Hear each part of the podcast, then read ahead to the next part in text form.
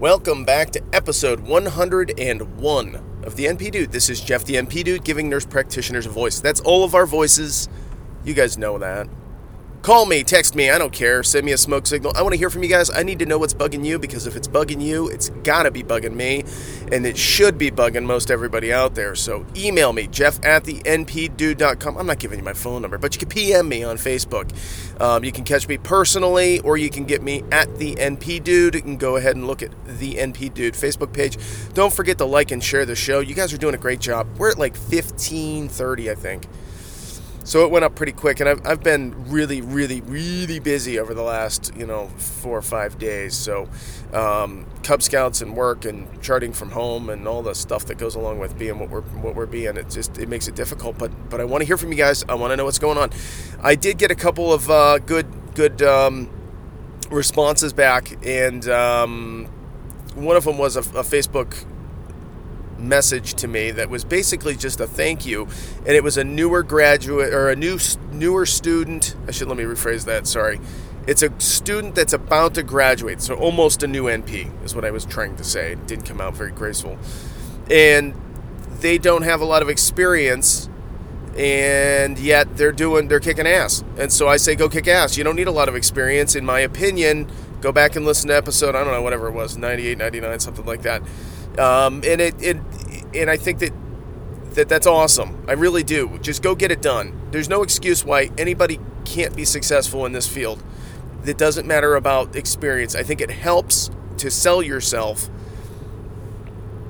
but you also have to be careful that you're not too ingrained in your ways and you get a reputation. The longer you work if you're you know got kind of a crappy reputation and then you say oh well i'm just going to go become an np that can that can be a detractor because people know your name in the community. So sometimes it's a nice being a fresh set of eyes on you and and being fresh to a, a practice or to a profession then then um, you don't have a lot of baggage that you bring with you. So I, I applaud you. She, this person's got a couple interested docs that want to talk to her about when she's done. That's great. I love it.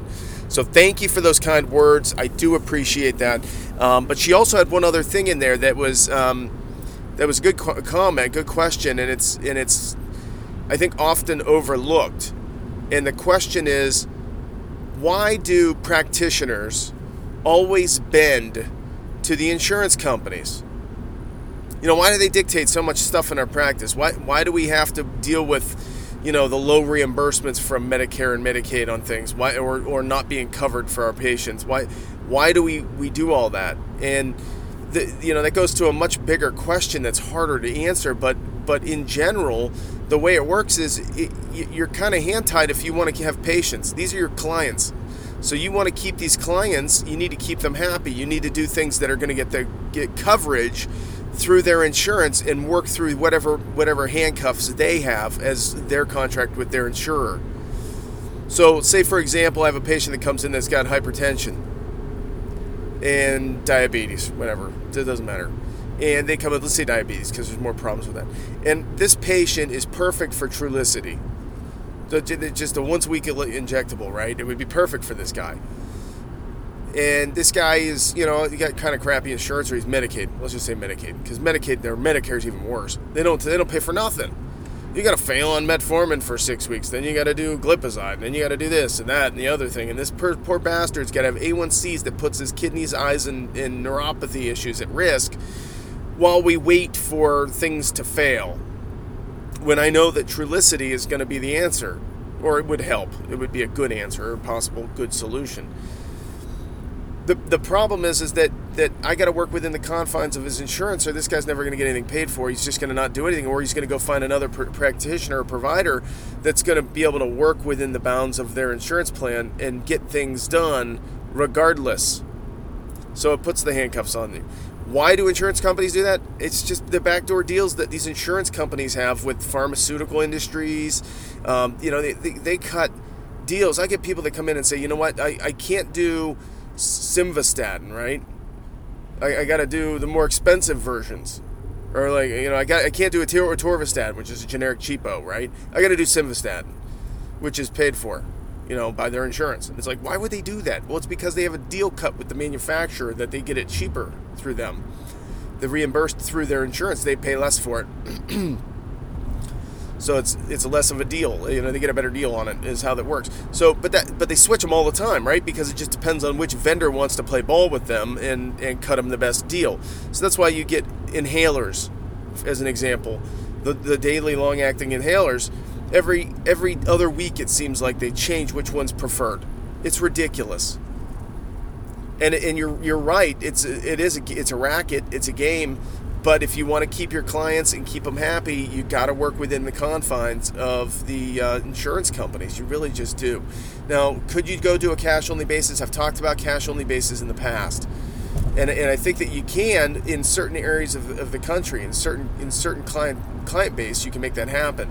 If you're on Medicare, and you've paid your dues and you're now you know medicaid you got part b you got part d you got extra insurance plan to cover the, the, the donut hole. You got all this stuff in place. Then then the problem is is that they're not going to pay extra to see you cash only. They've already got all their stuff in place. They're just going to go to whoever they want. Now if it's somebody that falls in the donut hole they might say you know what? I just need to get this done and my you know my hypertension medications really are pretty cheap if you keep me on the right meds, uh, then then maybe you could do a cash only basis with somebody that's on Medicare, Medicaid. But Medicaid is a tough animal. I don't I just don't think you're going to crack that nut and be able to do cash only. So then I'm saying that because this individual was kind of hinting towards, you know, why don't we just all go to cash only basis and say F you to the, she didn't say that, I'm saying that, to the um, insurance companies.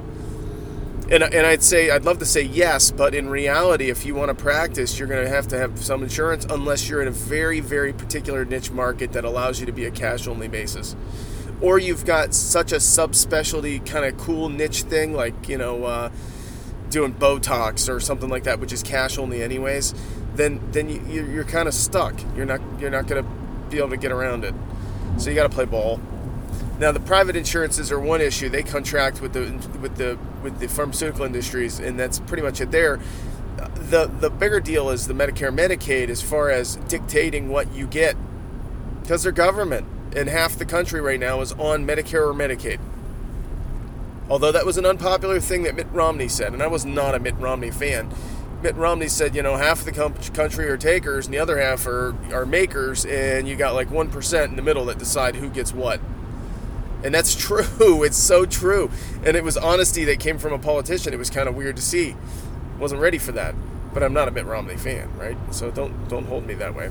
Um, it's a great question, though. It's just it's in practice. You just got to bend to it. There's really no there's no solution. You can't put your foot down. You put your foot down. Guess what? You just go out of business, or you don't get hired.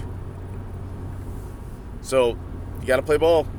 You got to learn to play ball. It's just the way it is until single single payer hits, and then we'll have to learn to play ball even more. And I was thinking about this. This was something that somebody had kind of hinted towards um, technology in you know in medical profession and things like that, and and it got me thinking about what you know 20 years from now Star Trek type thing, right? You know back in the 60s with Star Trek and all this crap that they had and the phasers and the tasers and the you know all these you know beam me up stuff, right? This, this amazing technology and I'm thinking to myself, what is it that is going to happen in the next, say, 20 years during my profession still? I'll still be working 20 years from now, unless I win the lottery or something, which I don't play, so that'd be hard to do. What are we going to be seeing? What's coming down the pipe for us as professional healthcare providers that that is going to be technology driven? And I'm sitting there thinking about one one thing that just stemmed all this, and I, I remember I didn't see it because I don't watch that much TV, especially game shows. But there was a robot computer that was named Watson, and some of you might have known or heard about Watson before. But Watson is this supercomputer that went up against this guy that won for like ever, the, the highest winning guy. His name was I think Ken Jennings or Keith Jennings or something like. that. I'm, I'm amazed I can actually kind of remember that. But this guy was like, he won for like months. This guy was the winner on Jeopardy. And it was like amazing. It just became kind of a joke. This guy was on all the time and he was making so much money. It was ridiculous. Well, he went against Watson and Watson crushed him, right?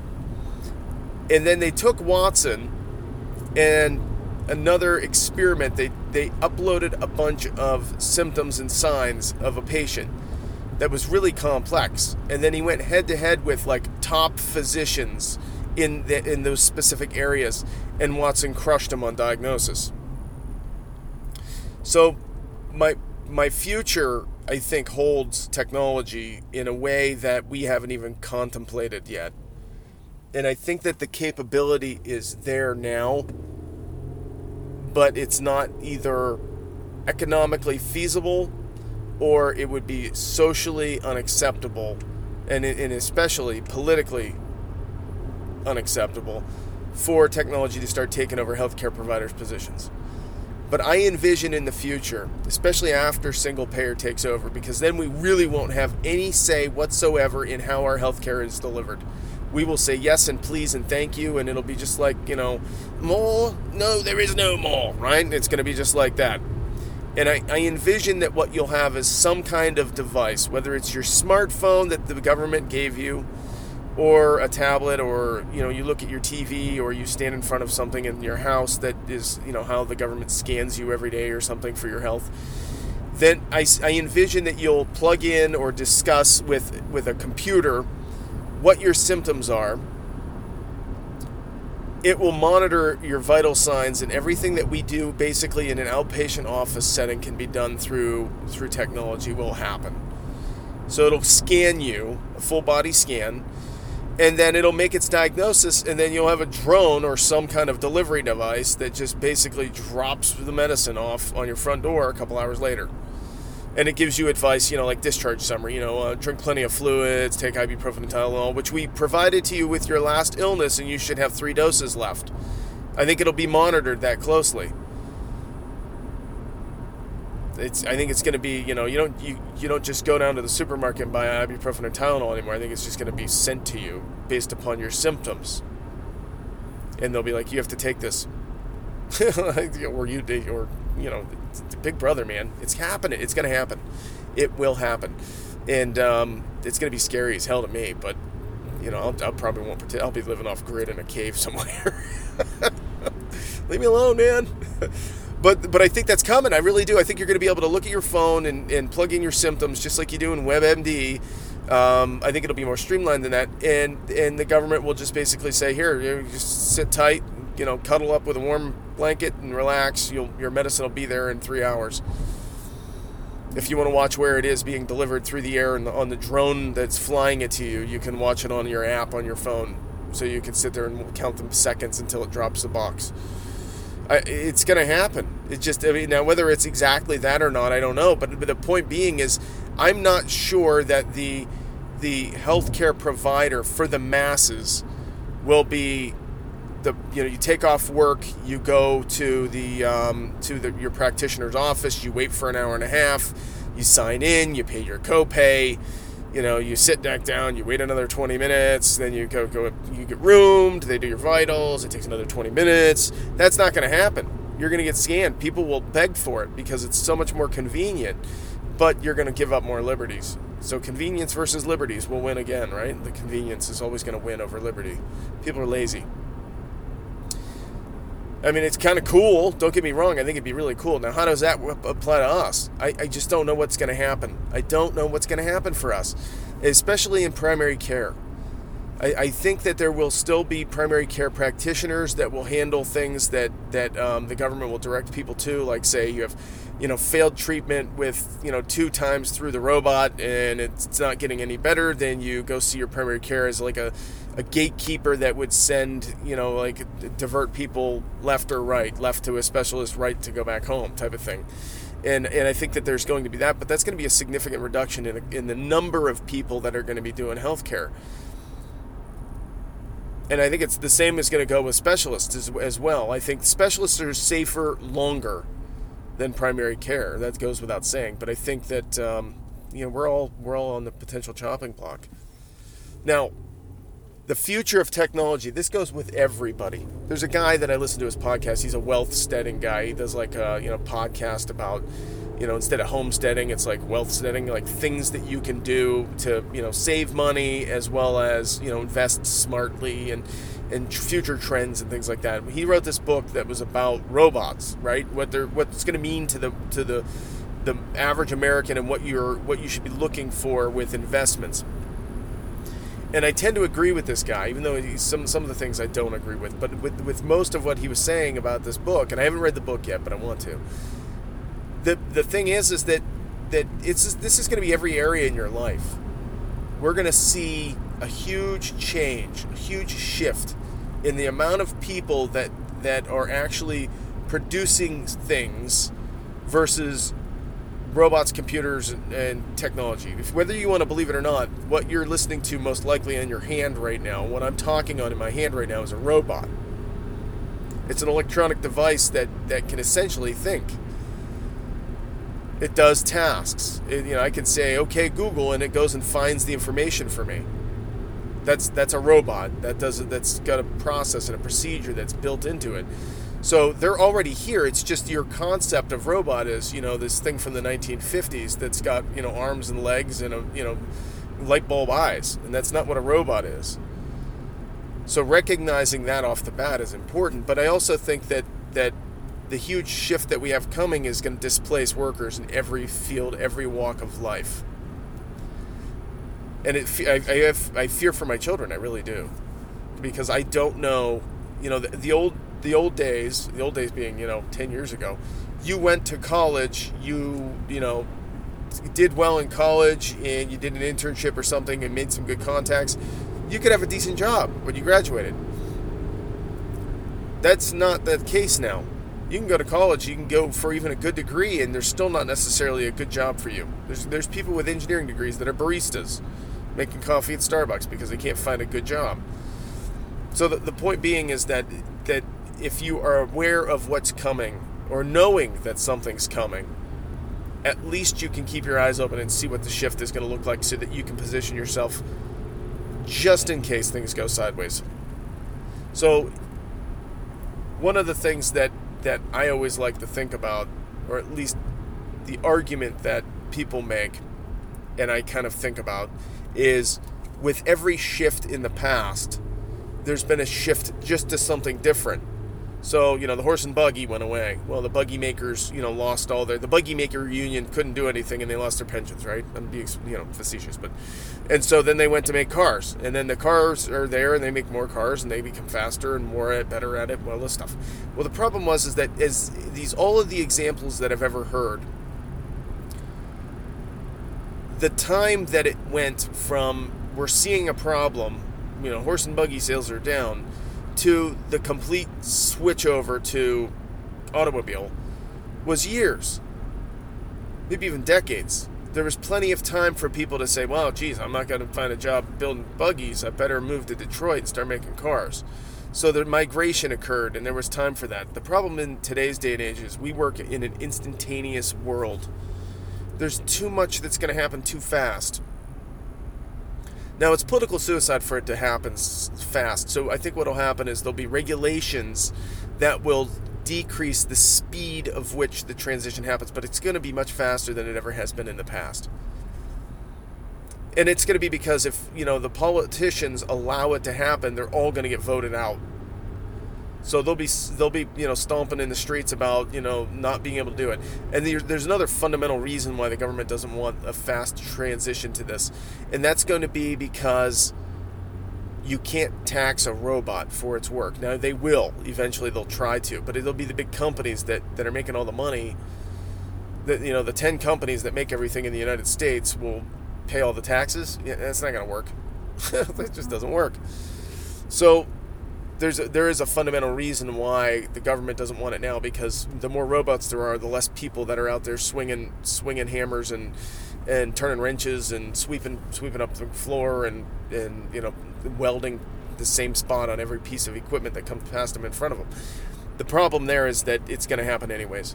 The government can't stop it they'll slow it down some, but it won't, they won't stop it, and it'll still happen much faster than it's ever done in the past. The reason I'm thinking of that is because it's going to happen in healthcare too. It is. It's just going to happen fast. And so when you start seeing the writing on the wall of technology being out there, being approved by this agency or whatever. Now, there was this one thing. Now I don't think this is there yet, but there was a there's a table that you can buy that will administer sedation and monitor the patient just like an anesthesiologist. It's a table that you buy. It's very expensive, so it's cost prohibitive now. But the table does, you know, and I, and I don't know if we're there yet. I don't know if I would trust it yet. But in a couple years, it will be. It'll be perfected. This thing will be perfect, and it'll be. It won't have human error involved. It'll it'll be monitoring the, the vital signs instead of what you know the anesthesiologist sitting there on his smartphone checking out Facebook. It'll be checking rhythm strips. Second it sees something that it detects, it can adapt and, and administer medicines in a different way. So it doesn't. You know, even the specialists that you know that we think are safe may not be safe. This is out there. This technology exists. It's just it's not something I would trust yet, but it's there. It will be there. How do I think you get around it? How do I think that you you protect yourself? What's the best way to do it? I I'm a firm believer that when when technology becomes so advanced that most people don't have a, a 9 to 5 job that they go to, I believe that the way that you can be um, let me see this it's stable but maybe you know flourish in that type of environment is to provide specialty services that robots cannot do. The human touch the human the eye contact the therapeutic level of talking to somebody it, when i go to a, a stat care that has a, like an atm service that could just diagnose me with sore throat and give me an antibiotic if i had strep yeah i probably would want to because I don't want to sit there and wait three hours for, for somebody to come and say, yeah, you need augmentin. Like I know I need augmentin. Just give it to me, you know. It, it, so that that's that type of interaction doesn't need that therapeutic touch. But psychiatry, you know, a robot is never going to be able to feel the way, even though you can program it to act like it has feelings it's still inert. It still doesn't have emotion. It still doesn't have the feelings that another human being does. And that human touch, that human contact is going to be even more valuable than it ever was. So I think that side of things will help us. And I think that you may be cash only at, at that point. You'll be trading chickens and, and eggs and, you know, sides of pork for healthcare services so the government can't catch you. I don't know and a conspiracy theorist coming out, right?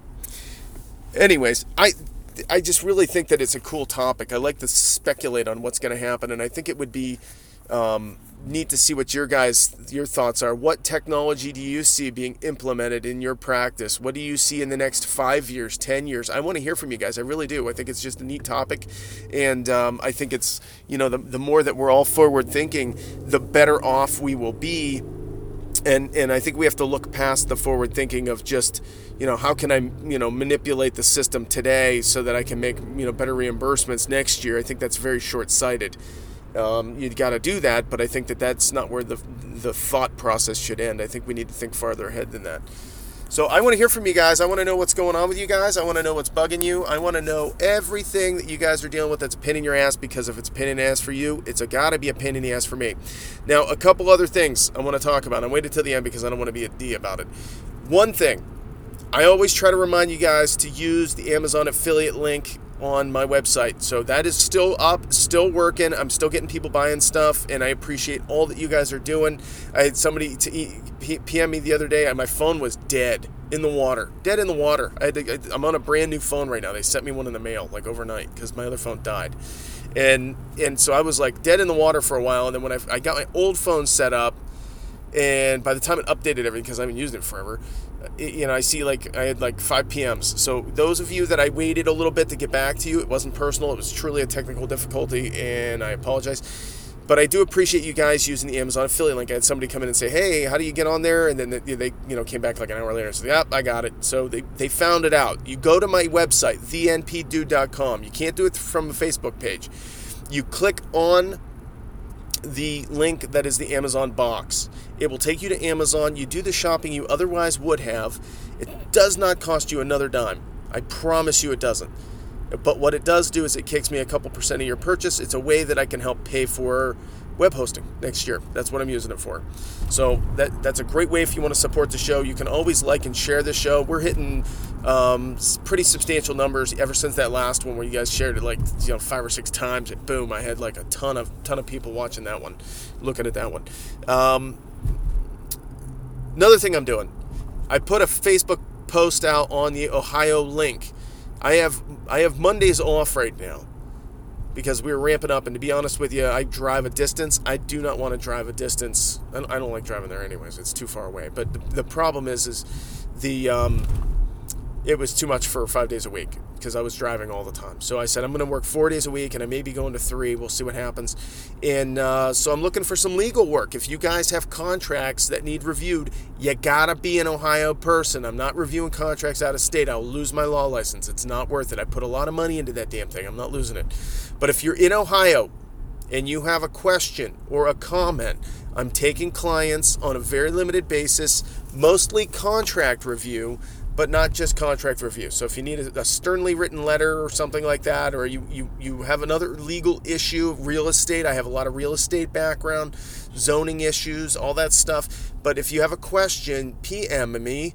And and um, and I'll give you my phone number. We can talk. I'm cool with it. So um, I have a lot of time in the car. I can do a lot of it while I'm talking in the car instead of doing podcasts. I can do a podcast and then talk to people. But this is not free legal advice. I am going to charge for it. So we'll we'll work out a fee before we go go further. Um, you tell me what's going on with you. That is free. And then, uh, you know, if it's something real quick and easy, I'll just give you the advice or point you to my podcast. But if it's something that's going to require me to sit down and write letters or read contracts and things like that, I will charge you a fee. I'm going to be extremely reasonable, but I still have to charge you what the going rate is. Okay. It'll be the low end of the normal rate. And I'm not going to tell you that because it depends on what it is. Okay, if it's something that takes me a while to look up stuff, then it's going to be a different price. Okay, so um, I'm taking clients. And uh, one other quick thing, just shameless plug. My wife is doing uh, Rodan and Fields. So if anybody wants Rodan and Fields out there, um, and you or you're not happy with the service that you're getting from your current person, I don't know how that works. She is a uh, consultant now. She's picking up her business. This is just a little side hustle that she's doing, just more for fun than anything. And uh, so uh, PM me for that. I'll get you in contact with her. So Rodan and Fields, if you guys want it, let me know. I'll get I'll get you in touch with my wife. I want to thank you guys. You guys are kicking ass, man. You guys are so cool. You're a great group of people. I love it. I love nurses. I really, really do. I love what I do. Every day I go to work. When I get to work, I'm okay. It's just driving there, man. I'm still stuck in traffic. I got people going slow. It's just irritating as heck, right? Um, I don't like charting all the time. That, that's getting old. But I love working with people. I love helping them. I love educating people. It's just so much fun. It is so fun, and and most of them are very thankful at what you do. So enjoy what you do. Be passionate about it. Help our profession. Promote our profession. And uh, have a wonderful day, guys. We'll talk soon.